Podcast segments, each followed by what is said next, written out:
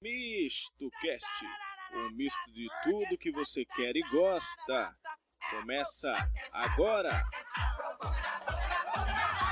I like to move it, move it. I like to move it, move it. I like to move it, move it. You like to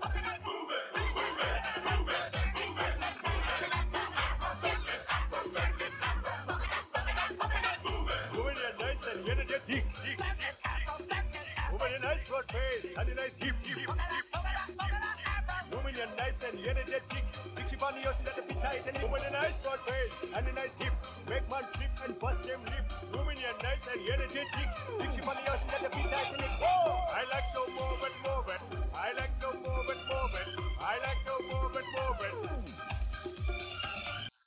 Vamos lá. No segmento de 2012 ainda temos os jogos do Tietan que foram inesquecíveis. Jogos para recordar, onde tínhamos um time com Bruno no gol, Alex na lateral direita, Leonardo Batista, esse que vos fala, sou eu, na zaga, o zagueiro sensacional, diga-se de passagem, Danilo, seu companheiro, César Dias na lateral esquerda, Alisson e David, os volantes, Luiz Felipe e Juninho no meio-campo fazendo a armação do jogo e os atacantes Jefinho e Flávio, centroavante, né, o técnico não tínhamos técnico, tínhamos ah, o transporte da nossa Kombi, de onde nós saímos é, nós saímos perdedores na maioria das vezes, né? Isso que foi infelizmente um pequeno deslize dos nossos jogadores que acabaram perdendo às vezes de meio gol, né? Porque sempre resultados super apertados,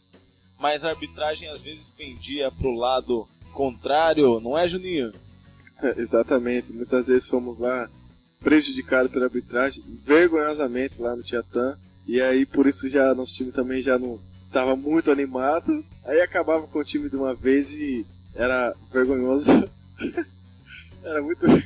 Aqui a gente até fica meio meio encabulado de falar num assunto que é um assunto que mexe com o coração dos jogadores, né? Eu acho que eu fiz umas partidas espetaculares. Fiz jogadas maravilhosas. É, o time não me ajudou, pra falar a verdade. Eu tentei defender, tentei atacar, mas o time não ajudou, os companheiros também. É verdade. Eu, eu entendo você, David, porque é difícil ser uma estrela num time que não é de estrelas, né?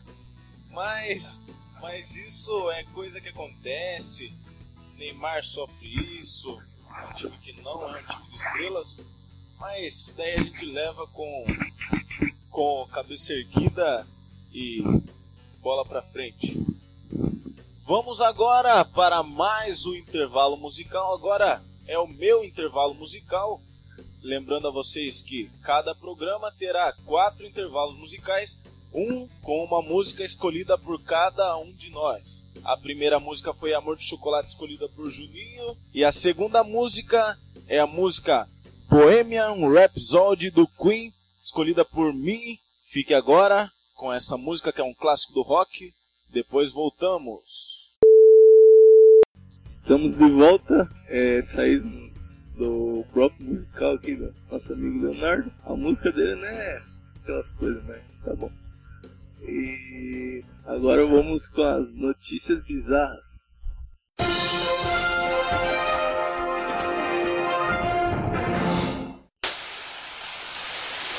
Um assalto frustrado na Alemanha foi registrado por câmeras de segurança de uma loja de conveniência e virou hit na internet. Imagens mostram o momento em que o homem mascarado e armado com a faca pede dinheiro do caixa. O atendente Robert, de 20 anos, aciona alarme e agarra um bastão para agredir o suspeito. Após ser atingido várias vezes na cabeça, o criminoso larga a faca e começa a chorar no ombro do rapaz. O incidente aconteceu em um posto de gasolina na cidade de Oldenburg. Robert contou à polícia mais tarde que o bandido chorão havia mentido e iria gastar o dinheiro com drogas. O suspeito foi detido e deve ser condenado a pelo menos 5 anos de prisão. Mas é, é, é sempre que lamentável, né? O bandido, nesse ato de bandidagem, né? Não deu certo o seu, seu roubo, o seu furto e acaba chorando no ombro da, da suposta vítima, né? Que não chegou a ser vítima. Talvez foi um momento de arrependimento, né? Sabe que ele viu que pensou em mudar de vida, não sei. Pode ser também, né? Vamos para mais uma notícia bizarra. Essa notícia que na manchete traz: quanto mais chocolate você come, menos sexo você faz. É isso mesmo?